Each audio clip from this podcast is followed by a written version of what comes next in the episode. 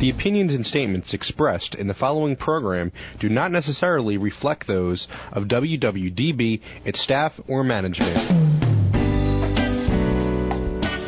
Good day, everyone. Welcome again to another edition of Boomer Generation Radio. This is your host, Richard Address, coming to you as usual from the studios of WWDB AM 860 here in Greater Philadelphia, and we're streaming live on WWDBAM.com.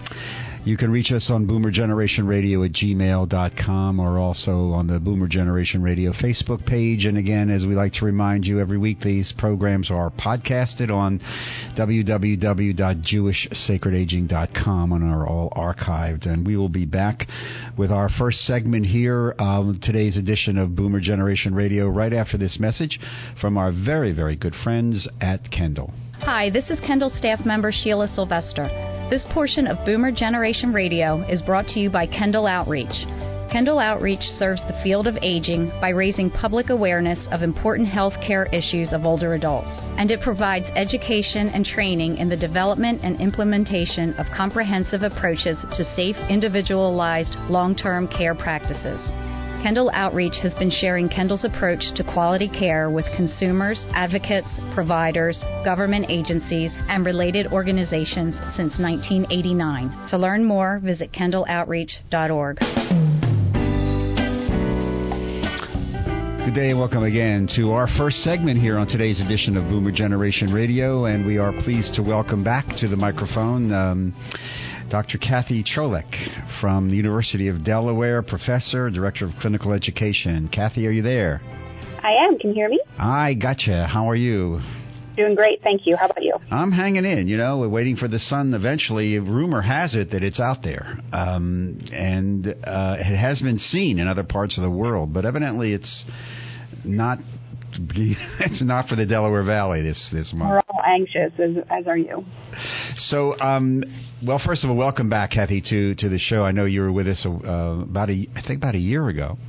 Yes, it's been great. And um, you are a professor down at the University of Delaware and a physical therapist. I think a doctor of physical therapy. Am I am I correct? That's correct.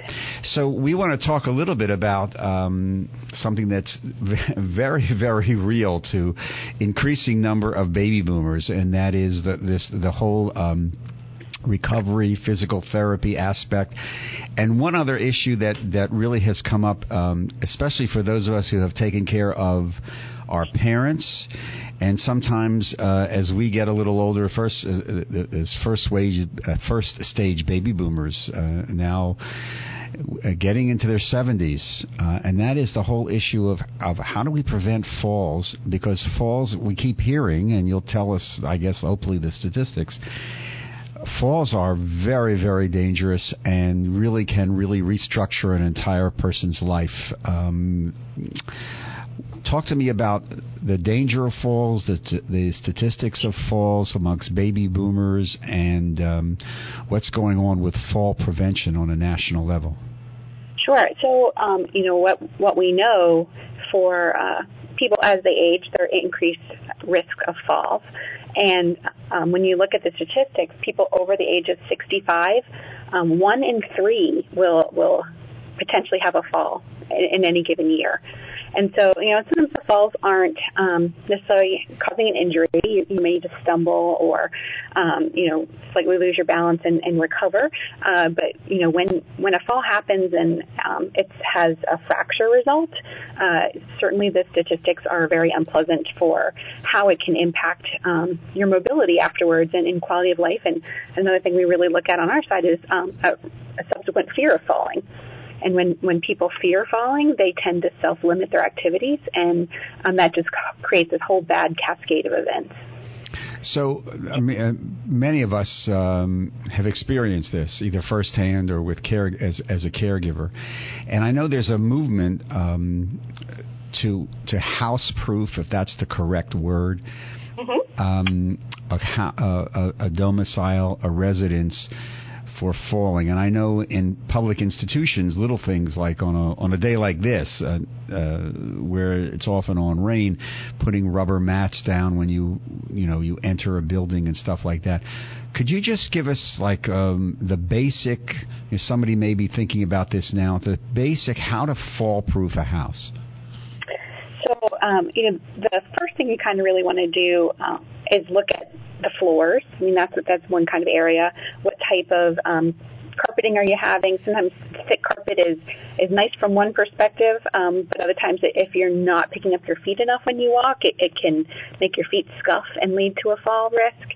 Um, other issues were making sure um, on your door jambs between surfaces that they're as level as can be, so there's not like a lip um, that's going to cause, a, again, another trip hazard. Other things like throw rugs, um, they're kind of the bane of a physical therapist's existence. Um, most people are very attractive. They're they're very um, very pretty in homes, but if they're not tacked down really well, any of those transitional surfaces are really where we can see a higher risk for falls happening.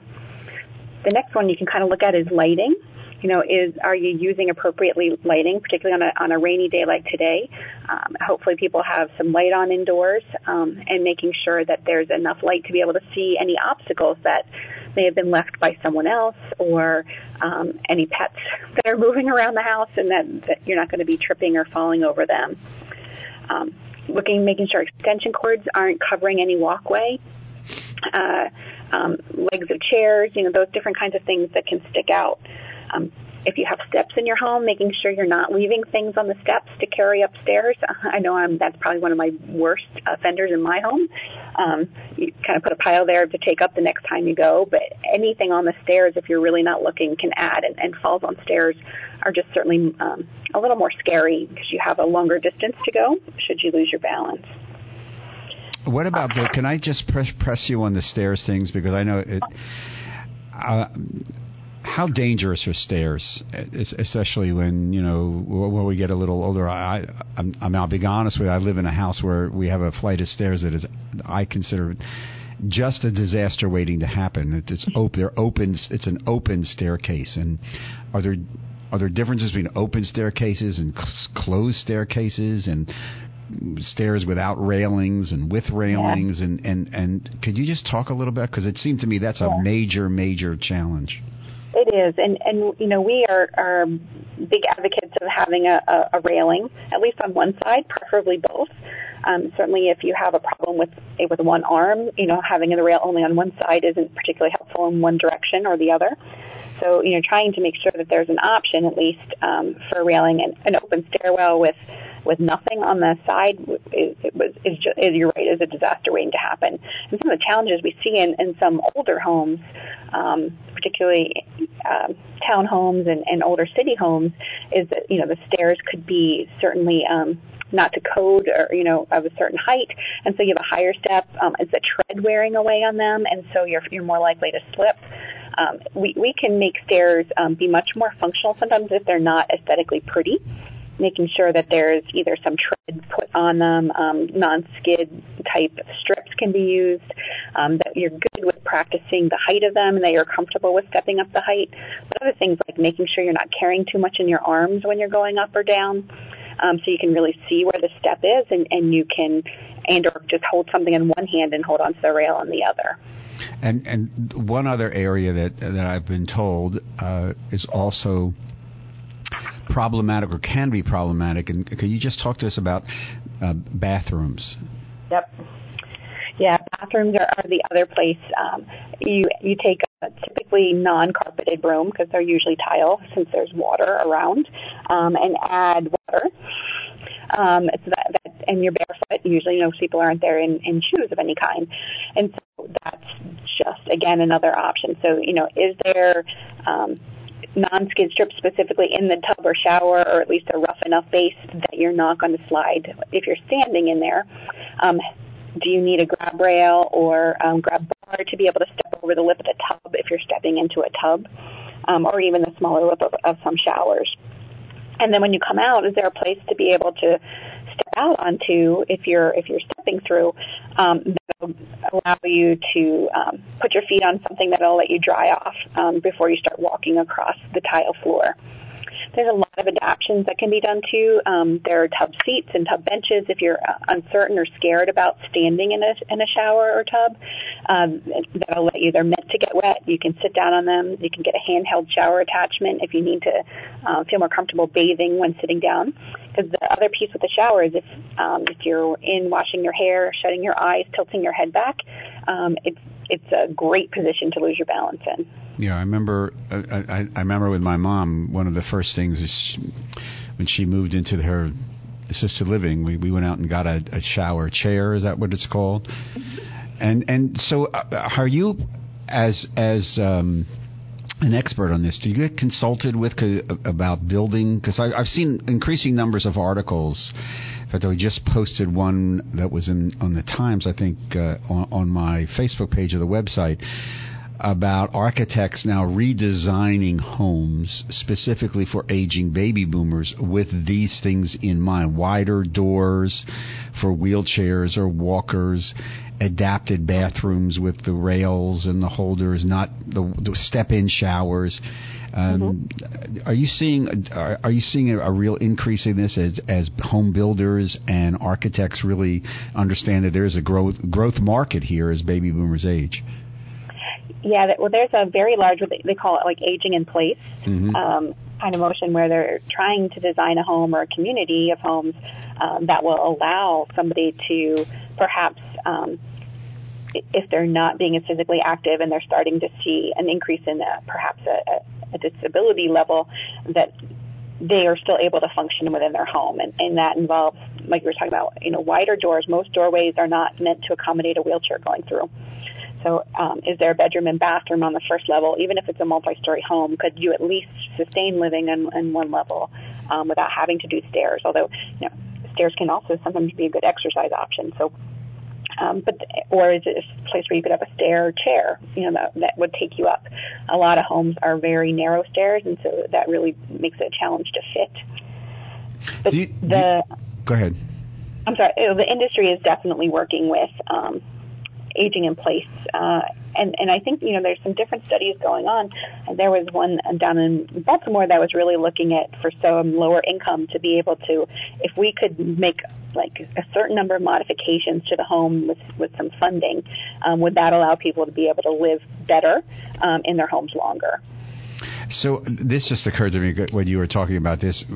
Um, do, do you find in, in your work in, in with with especially with baby boomers, there's even though they may have fallen or they may be sort of uh, every once in a while noticing that their balance is off, some sense of denial.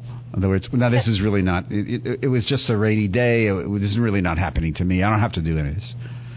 Absolutely. Um, nobody wants to think that they're having problems, um, and, and if we don't pay attention to them, they go away, right? And so, um, there it's interesting because there's a couple questions that have become fairly uh, recognizable standard for a physical therapy intake, but also your primary care doctor should be asking when you go, and that's a, have you had a fall in the last year?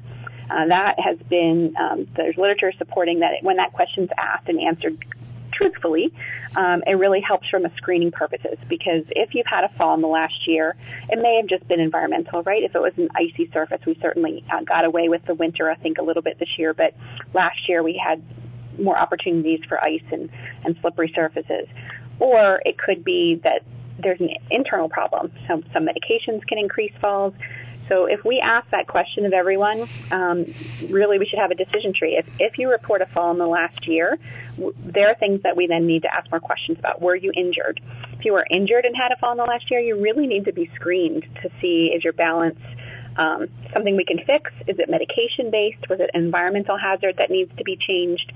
So there's, there's kind of a series of questions that should come, and, and people shouldn't be afraid to answer those questions because if we do a screen and don't find anything, then then we're not going to force you to do an exercise program or something if you're not interested. But we do have options to help um, address balance deficits. Um, and certainly, if you've had that and you have a fear of falling, fear of falling can be so limiting. And there's a lot more data coming out on that now that we have some better tools to record it. And and we can we can show you what you're really capable of doing, and hopefully um, diminish that fear or keep it at an appropriate level. Yeah, I'm really glad you mentioned uh, the drug interaction too, because last week's one of last week's guests um, really spoke to the need to talk to your pharmacist and your care phys- primary care physician, like you just did, about making sure that people who are on multiple medications that the medications get along with each other, because some of the times, as you're mentioning, the side effects could be rather uh, challenging. We're speaking with uh, Kathy Cholik. Um, Director of Clinical Education and Professor at the University of Delaware on physical therapy, a doctorate. She has a doctorate in physical therapy, and we'll be back with Kathy. I want to talk a little bit about uh, how our generation is dealing with this explosion of uh, joint replacement uh, surgery, which seems to be the the thing. Everybody's doing it, and we'll be doing that right after this message from our friends uh, at Kendal. Hi, this is Kendal resident Harry Hammond. This portion of Boomer Generation Radio is brought to you by Kendal, a system of not for profit communities and services that advocates for and empowers older adults to reach their full potential. Kendal is committed to working with others as we together transform the experience of aging.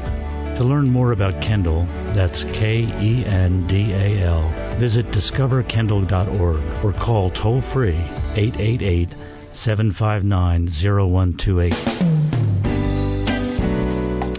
Welcome back to our first segment here on today's edition of Boomer Generation Radio, coming to you from WWDB AM 860 here in Greater Philadelphia, and we're streaming live all over the civilized universe on the internet at WWDBAM.com. I hope the civilized universe, what's left of it. And we're speaking with Kathy Cholik uh, from the University of Delaware, professor, director of clinical education, doctorate in physical therapy. So, Kathy, um, it just seems that if you haven't had a hip replacement and knee replacement, you're just not in. And um, it just seems to be the the, uh, the, the I guess the operation du jour or degeneration. So t- talk to me a little bit about um, the the recovery aspect of this. And there seems to be because I know I have several friends of mine who've gone through these things a variety of different approaches to these surgeries and different rehabs and therapies post uh, post operation. Is all is that true? Well, yeah. So there's um, I found a statistic that says there's about seven million people who have a, a, a joint replacement who have had it um, in the history of of record keeping from Medicare perspective, and about um, there's been a, a almost 200 percent, like 188 percent increase in total knee replacements um, amongst the 45 to 64, so the young boomers age group. So this, you're right, this is kind of the surgery du jour. Um, I, think part of it is uh, we know the life history of, of the implants now a little bit better, and we know that um, getting it while you're younger um, in that baby boomer younger age group um, the life of the implant should should be sustainable for the rest of your life. Uh, and because it used to be they kind of waited as long as possible to do them, and and now um, some of the research that we know, at least from the recovery aspect, is you know we you, we really want to encourage people if they're going to have it done to do it while they're still strong and fairly mobile. Um, as opposed to waiting until they're they're so debilitated from it that they've they've really gotten weak. So there's a couple different kinds. The the a total knee replacement or arthroplasty is um, probably the most common surgery. The, so a total joint replacement of the knee, and it takes you know the um, lower part of the um, of the femur and the upper part of the tibia, and, and essentially recovers them because that's where the arthritis has worn away, and, and that's the pain that people get. Um, and and that's there's pretty you know, mostly a pretty standardized approach. There may be some tweaks, but for the most part, most places are doing a general total knee the same. Um, when it comes to hip replacements, there are a couple different approaches that can be used. The implants are, are basically the same, but how you get there, because if you can think from the knee, it's pretty exposed, but the hip has a lot of tissue around it. So the approach that they use means how much tissue they need to move around or perhaps cut to be able to get into the bone level.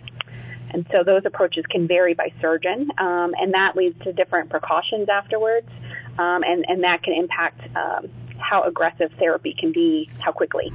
Is there a standard or paradigm for in these joint replacements for, for post surgery physical therapy rehab?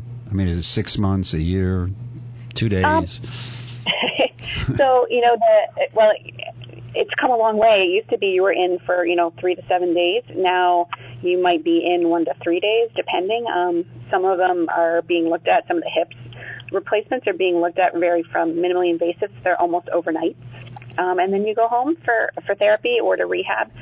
Um, some of the payment guidelines are restricting how many people with total joints can go to a traditional inpatient rehab, and the surgeons have gotten a lot better and the therapy is better. So a lot of people are going home, either with home therapy or to outpatient.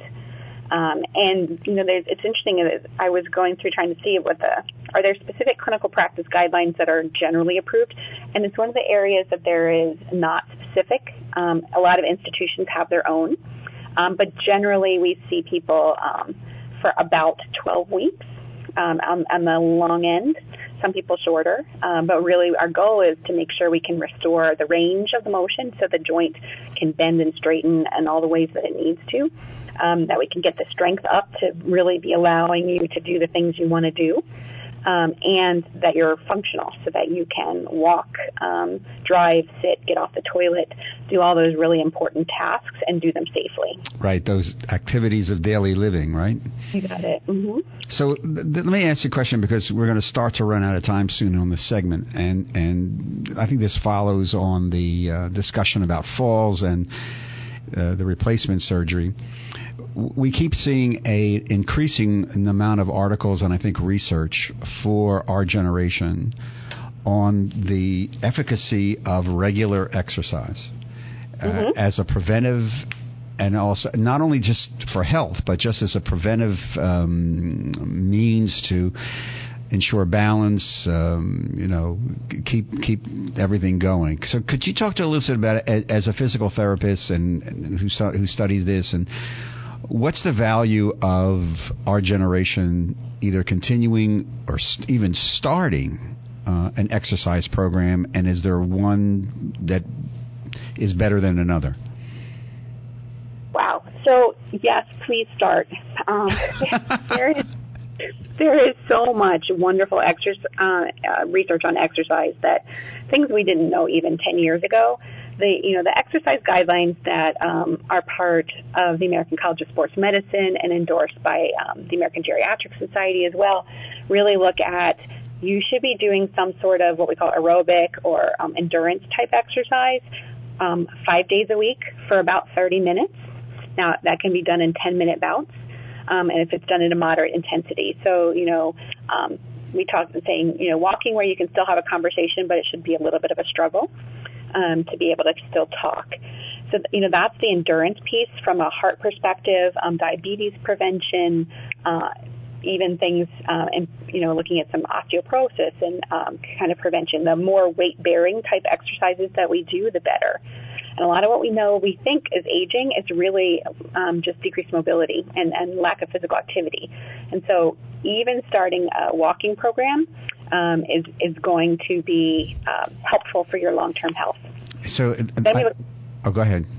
Okay, then we have strengthening. You know, the, we look at strengthening programs should optimally be done two or three days a week, um, where you're doing about eight to ten resisted exercises for the big muscle groups, and then you can throw in balance and, and stretching kind of activities. So th- this would be like everything from stationary bike or biking, treadmill, uh, weight machines, uh, dumbbell, yeah. right? Right, and, and alternate yeah. them thirty minutes From a day.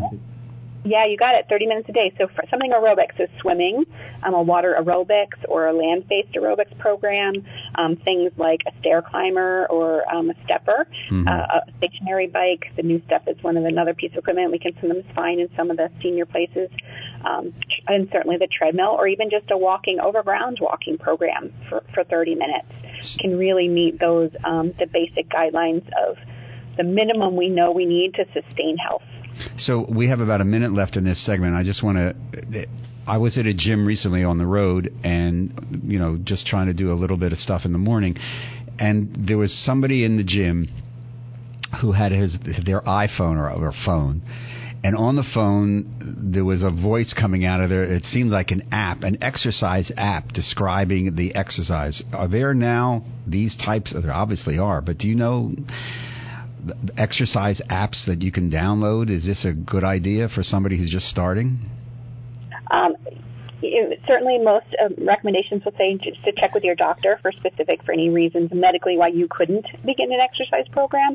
But yeah, there, there's a, a lot of different apps. Um, I, I don't. I didn't pull any of those up to think about no, no, anything. I, I, I don't want to surprise you, but I, I just saw that literally the other day, and I figured let me ask you about it today. Even even some um, you know there's like Fitbits, there's motion trackers that you can wear on your arm that are going to tell you if you're having a long period of inactivity. It kind of buzzes as a reminder to get moving a little bit. So I think the technology that is um, coming of age is going to change um, the fitness industry, um, and and we can use it as physical therapists to, to encourage our patients to do more and check on them. But also, I, I always think a reminder to get moving isn't a bad thing. Well, you can look at some exercise programs on um, moveforwardpt.com. Um, that's from the American Physical Therapy Association. There, there would probably have some app links on there. Well, thank you. Kathy Cholik, uh, Director of Clinical Education, Professor of Physical Therapy at the University of Delaware. Uh, again, very, very thank- many thanks for your time and your knowledge and expertise, Kathy. It's great to have you back on the show. We look forward to having you back again with all this, uh, especially with the fall prevention and uh, you know, uh, retrofitting or, or redoing a house and an institution to prevent falls. Thank you very much. Continued good luck. Have a great day. Hope the sun comes out down there in Delaware uh, soon. Thank you very much, Kathy, for being with us. Thank you very much for having me. And uh, before we move into our second segment, a few uh, messages from some good friends uh, of the show, the Hecht Investment Group. We've been telling you about uh, Peter Hecht and his group at Janney Montgomery Scott over in southern New Jersey, which, pro- which provides concierge financial consulting and planning services. The Hecht Investment Group uses a formal investment process as their foundation, and clients receive written and frequent communications as well as rapid response to inquiries. And as you know, especially in this volatile uh, financial environment, there are few needs greater than our own when it comes to these issues. Additionally, Peter and his team can assist you in connecting to Janney's investment banking department, which specializes in assisting middle market companies to achieve their strategic goals. And a reminder, and we'll be coming up soon on this because the first one is next month. Uh, the Hecht Investment Group will be conducting a series of workshops this year on issues such as Social Security, cybersecurity, um, medicine, and end of life decision making. If you're interested in contacting them, please call 856 291 5028. That's 856 291 5028. Toll free is 855 289 2168 and ask for Mr. John Connors for more information. And the Hecht Investment Group is also on Twitter, LinkedIn, and on Facebook. And Janney Montgomery Scott is a member of the New York Stock Exchange, FINRA, and the SIPC. I also want to mention um, a very, very important friend of ours here at Boomer Generation Radio, Samaritan Healthcare and Hospice. Their phone number in New Jersey is 800 229 8183. That's 800 229 8183. They remind us that while we talk a lot about sports or politics or the weather, uh, few, too few of us talk about what really matters most the comfort, support, and dignity we choose if we couldn't communicate our best wishes and our most sincere wishes, especially at the end of life. If a surgery, accident, or serious illness prevented you from speaking for yourself, would your loved ones know your wishes? Would you know theirs? So we invite you to call Samaritan Healthcare and Hospice, which reminds us that it is now time to think, to talk, and to act. Think about what you want, talk with those who matter to you, and act by writing it down. Again, the Samaritan Healthcare and Hospice. Their phone number is 800 229 8183. And on the web, you can visit them for more information. Uh, at SamaritanNJ.org. That's SamaritanNJ.org slash conversations. And that'll get you into some very, very important information about the Timely Conversations program at Samaritan Healthcare and Hospice. It's kind of a gray and gloomy day. So, to ease us into our second segment with uh, Lynn Pizer, who's going to be coming and talking to us about elder activists, a little back to the future with Aretha Franklin.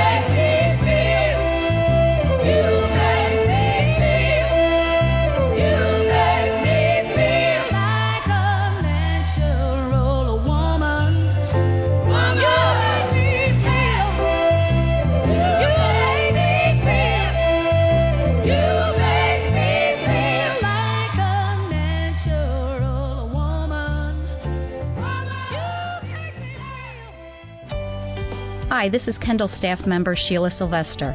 This portion of Boomer Generation Radio is brought to you by Kendal, a system of not for profit communities and services that advocates for and empowers older adults to reach their full potential. Kendal is committed to working with others as we together transform the experience of aging.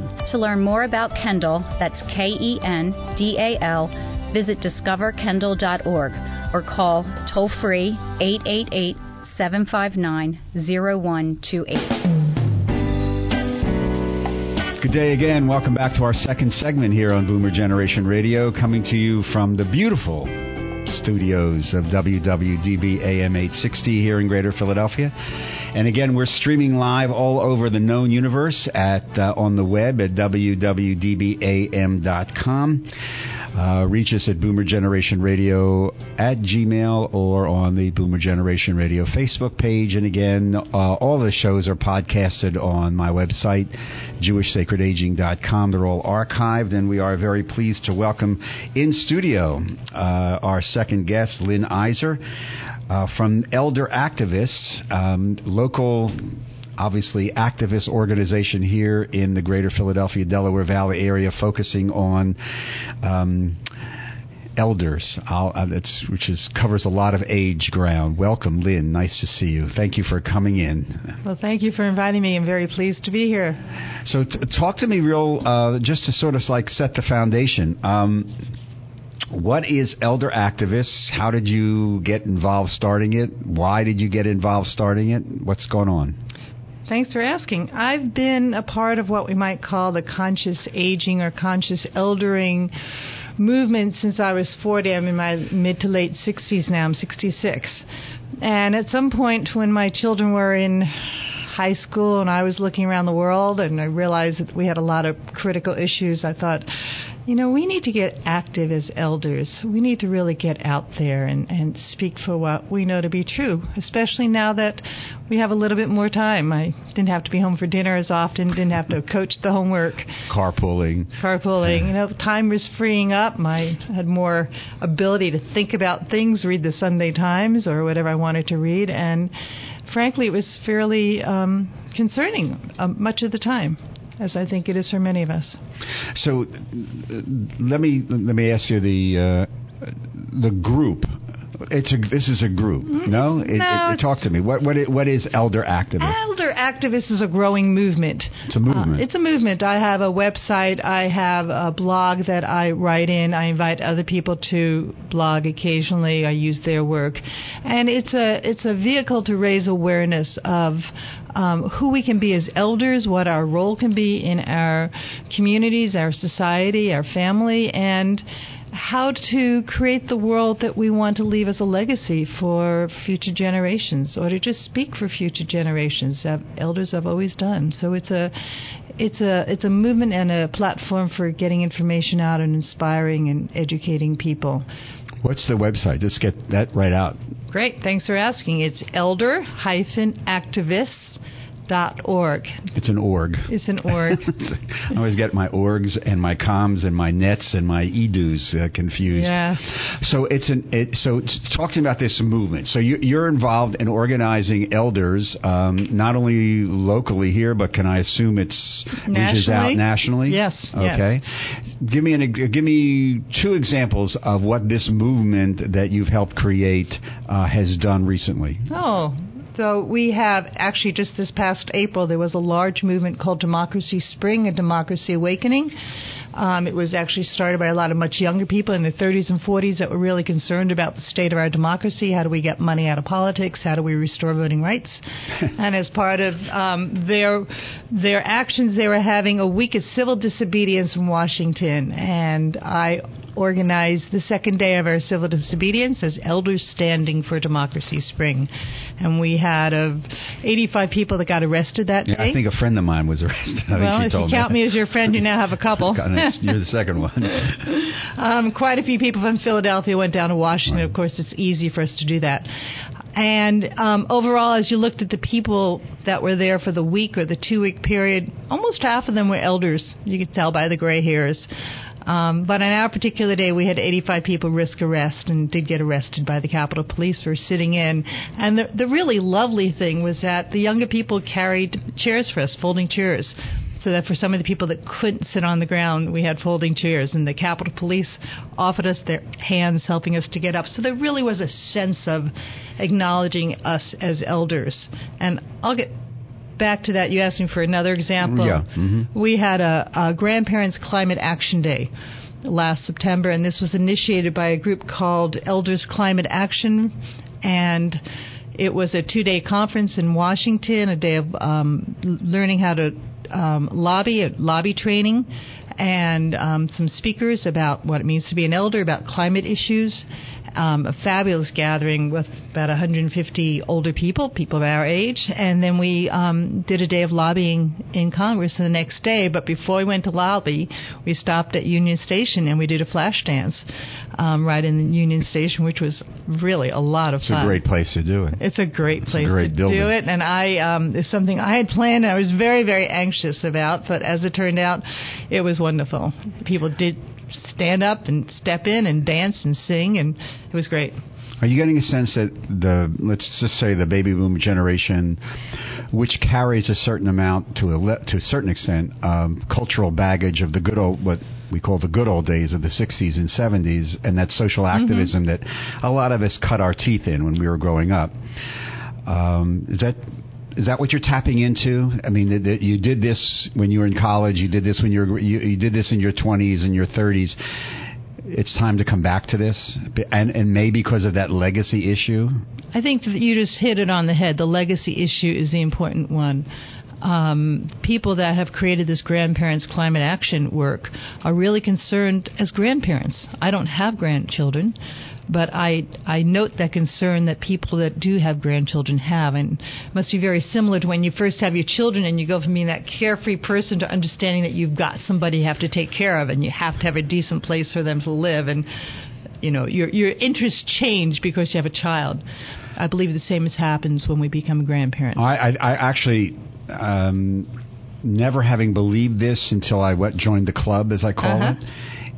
It's a little different um, because there's a sense, and I'm just speaking personally. There's a sense that when you look into those grandchildren that you have.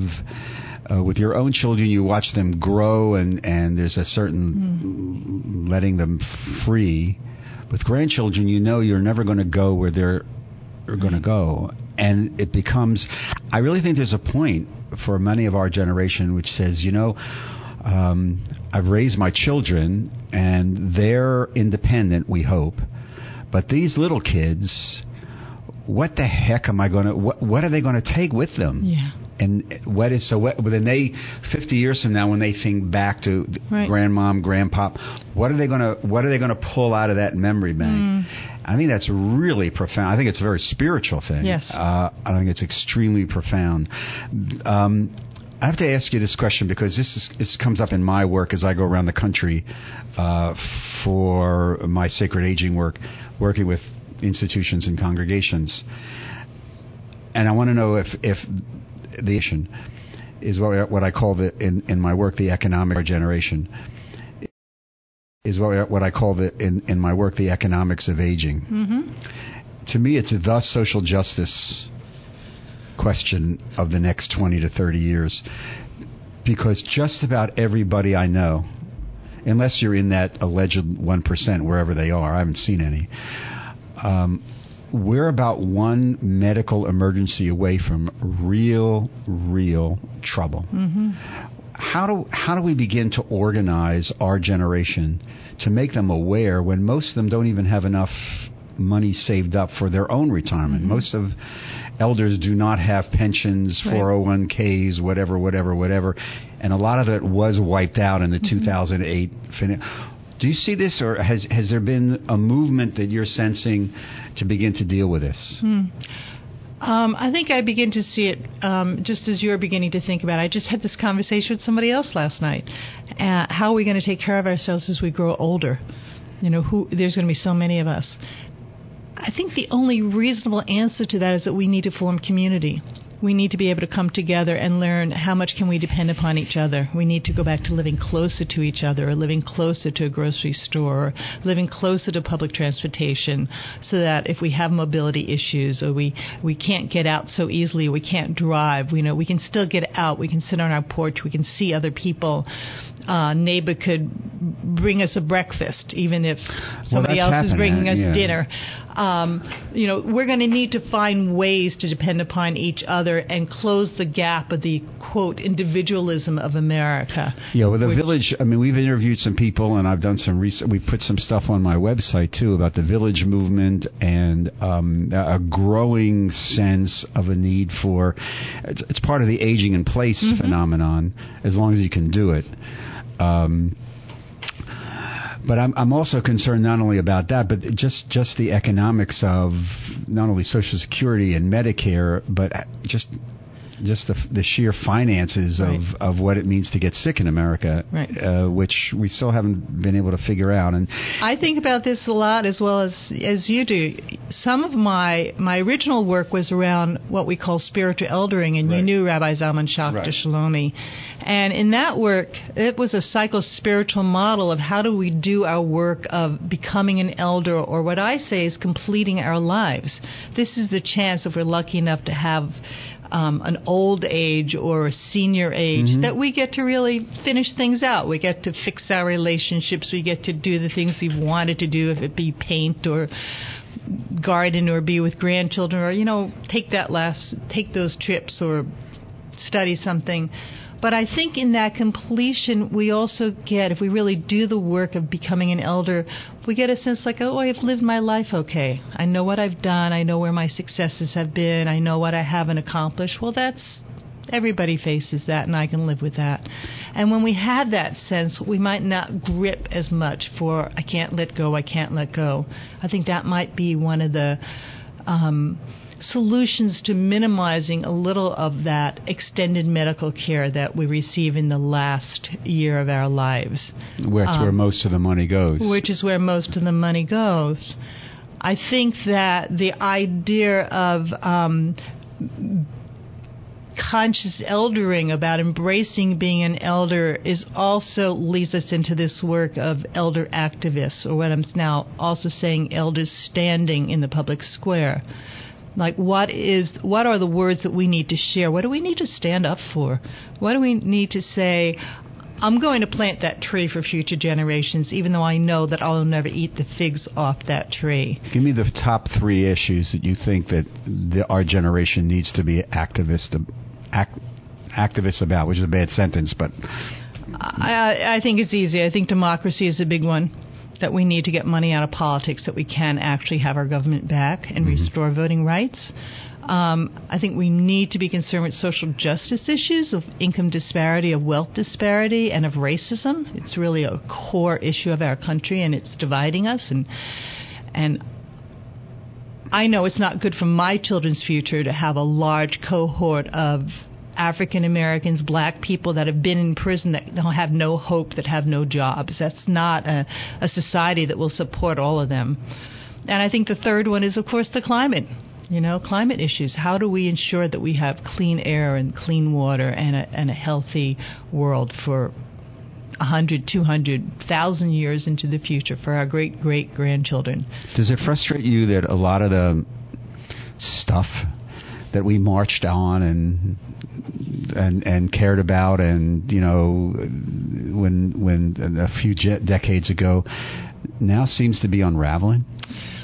It certainly appears that way, but having um, met uh, many civil rights luminaries back in um, Alabama this past March, I have to say that they said we've made a lot of progress. I could not stand this black woman saying I could not stand on the steps of the Alabama State House Oh, yeah, back in the 1960s. That's And I can now. And there's a lot of work to do. So stop sitting around and talking about what isn't working and get out there and do the work because that's what we always have to do. I want to come back to some of the work that we still have to do with uh, Lynn Iser uh, from the Elder Activist uh, Movement uh, here, and we will do that right after this message from our friends down the street at Kendal. Hi, this is Kendal resident Harry Hammond. This portion of Boomer Generation Radio is brought to you by Kendal, a system of not for profit communities and services in eight states that advocates for and empowers older adults to reach their full potential. Please join us in together transforming the experience of aging. To learn more about Kendal, that's K E N D A L, visit discoverkendal.org or call toll free 888 759 0128. Since you Welcome back to our second segment here at Boomer Generation Radio. Lena and I just have to watch when the microphone comes on so we don't make sure we don't say anything untoward about anybody. Uh, Lynn Iser um, from the Elder Activist Network. The website again, real fast, Lynn? www.elder-activists with an S on the end dot org in some of the background material that, that I looked at uh, prior to the show, you say one of the um, motivating factors or inst- uh, issues or, or, organizations that was instrumental in your activism, continue our activism, is um, Pachamama facilitator, being a facilitator. What what is that? Great, thanks for asking. The Pachamama Alliance is a um, an organization that encourages people in the developed world, our world, to change the way we see the world and how we live so that we can have a more sustainable and just, um, fulfilling future for, um, as they call it, a human presence on our earth and uh, they have a series of um, they have a big symposium that people can facilitate, which is what I've done quite a bit of. And I first went to this work because I was trying to figure out like what's happening in the world. I don't how do you make sense of it? And the really the basis of this symposium is what's happening in the world what's true, how did we get here, and what can we do about it. So it's very pointed, it's very true, it's, um, it's got excellent information, and it helps to move from the I don't know what to do, I don't understand what's happening space to the oh, I can make sense of this and I can figure out my my next steps. One of the best things they have now is what they call the Game Changer Intensive. It's an online seven module um, course that starts every two months, and it's got great information about the issues in the world today that you um, use the resources each week, and then there's a, a, group that meets once a week to have a facilitated conversation. It's a very excellent material. And people always say, so what is what does Pachamama mean? And I, I love the word. It's an Andean word. It comes from the Andes, and is close to what we would call Mother Nature, mm-hmm. except in their context of the word, it's not just the physical earth itself, but it's the relationships between people. It's a spiritual understanding that is in the world. It's really the life of, of all that exists on the earth, not just the physicality of the earth itself. So it's a much greater concept of what we call Mother Earth or the, the mother that really um, feeds and nurtures us, which is not only the, the earth itself, but our relationships. Do you find amongst the people who are getting involved with elder activists, um, a greater understanding, I think, as we age, uh, that everything really is interconnected in the universe, that we are part of something larger than our own. It's a movement, a, moving off of just focusing on the self to saying, look, we're a living, breathing organism. We are born, we die. We're part of this just cycle, this cycle. Right. I think that's a growing understanding we're all we're developing. You know, from the the time that we started understanding that Earth could really be called Gaia, and it was a living, breathing organism rather than some dead inert material that we lived upon or used. Um, and understanding how we're all interconnected whether and I and I'm so grateful for the internet because I feel like that's another way in which we can connect with people all over the world. Yeah.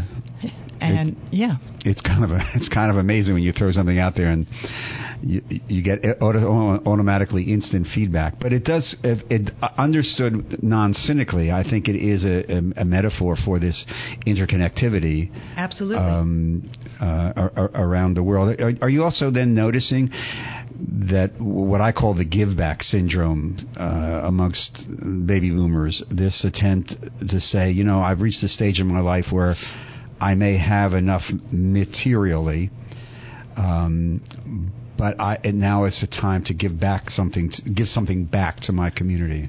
I think that that naturally occurs for people as they grow to a time when they might have a little bit more time, where they feel more comfortable with what they have, where they don't feel like they're striving so hard to care for their children or get them to college or pay those college bills.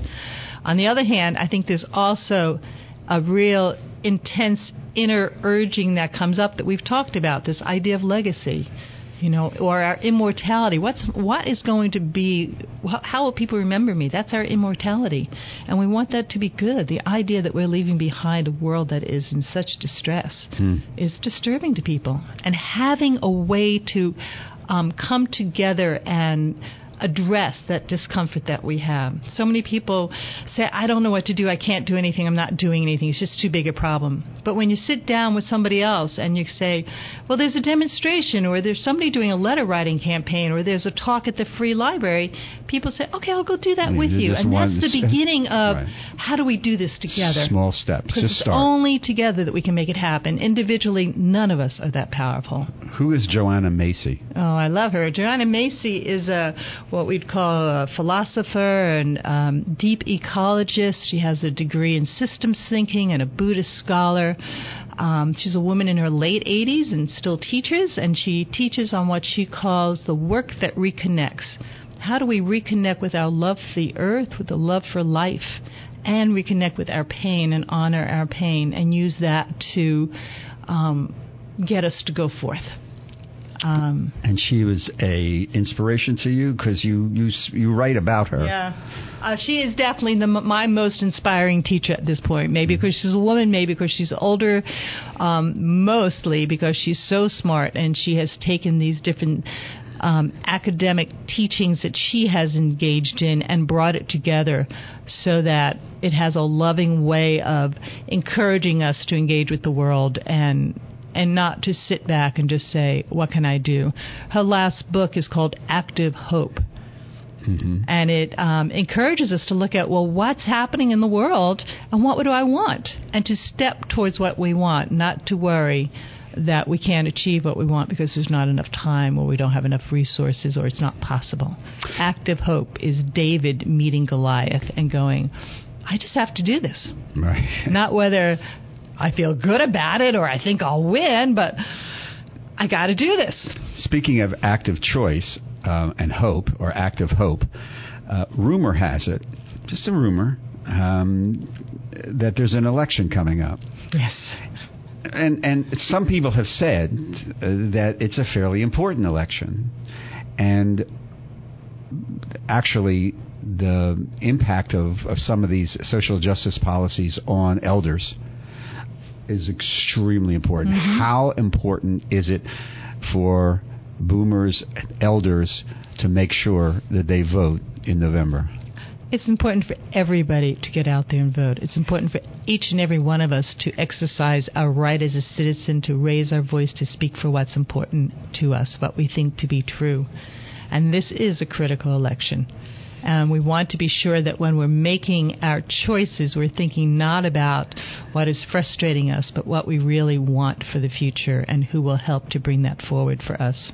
We have about a minute left. Real fast again. Elder activist website. Somebody wants to get in touch with you. How do they do that? They get on my website, elderact-activist.org, or you can just Google it on the internet and um, just make a comment on the comment page. Yeah, I'm always looking for people to join me. I have some new projects coming up about bringing elders together to um, for climate change, for democracy, for social justice issues, and how can we stand together, speak in the public square um, speak for future generations, because that's always been the work of elders, is to speak for those of the future and be their voice in the present. The power of the legacy, and suppose somebody doesn't want to go out and demonstrate, there's still things for them to do, There's correct? plenty of things to do. Educate yourself, talk to friends, bring up the subjects, write letters, call your congress people, read the newspaper, talk to your grandchildren.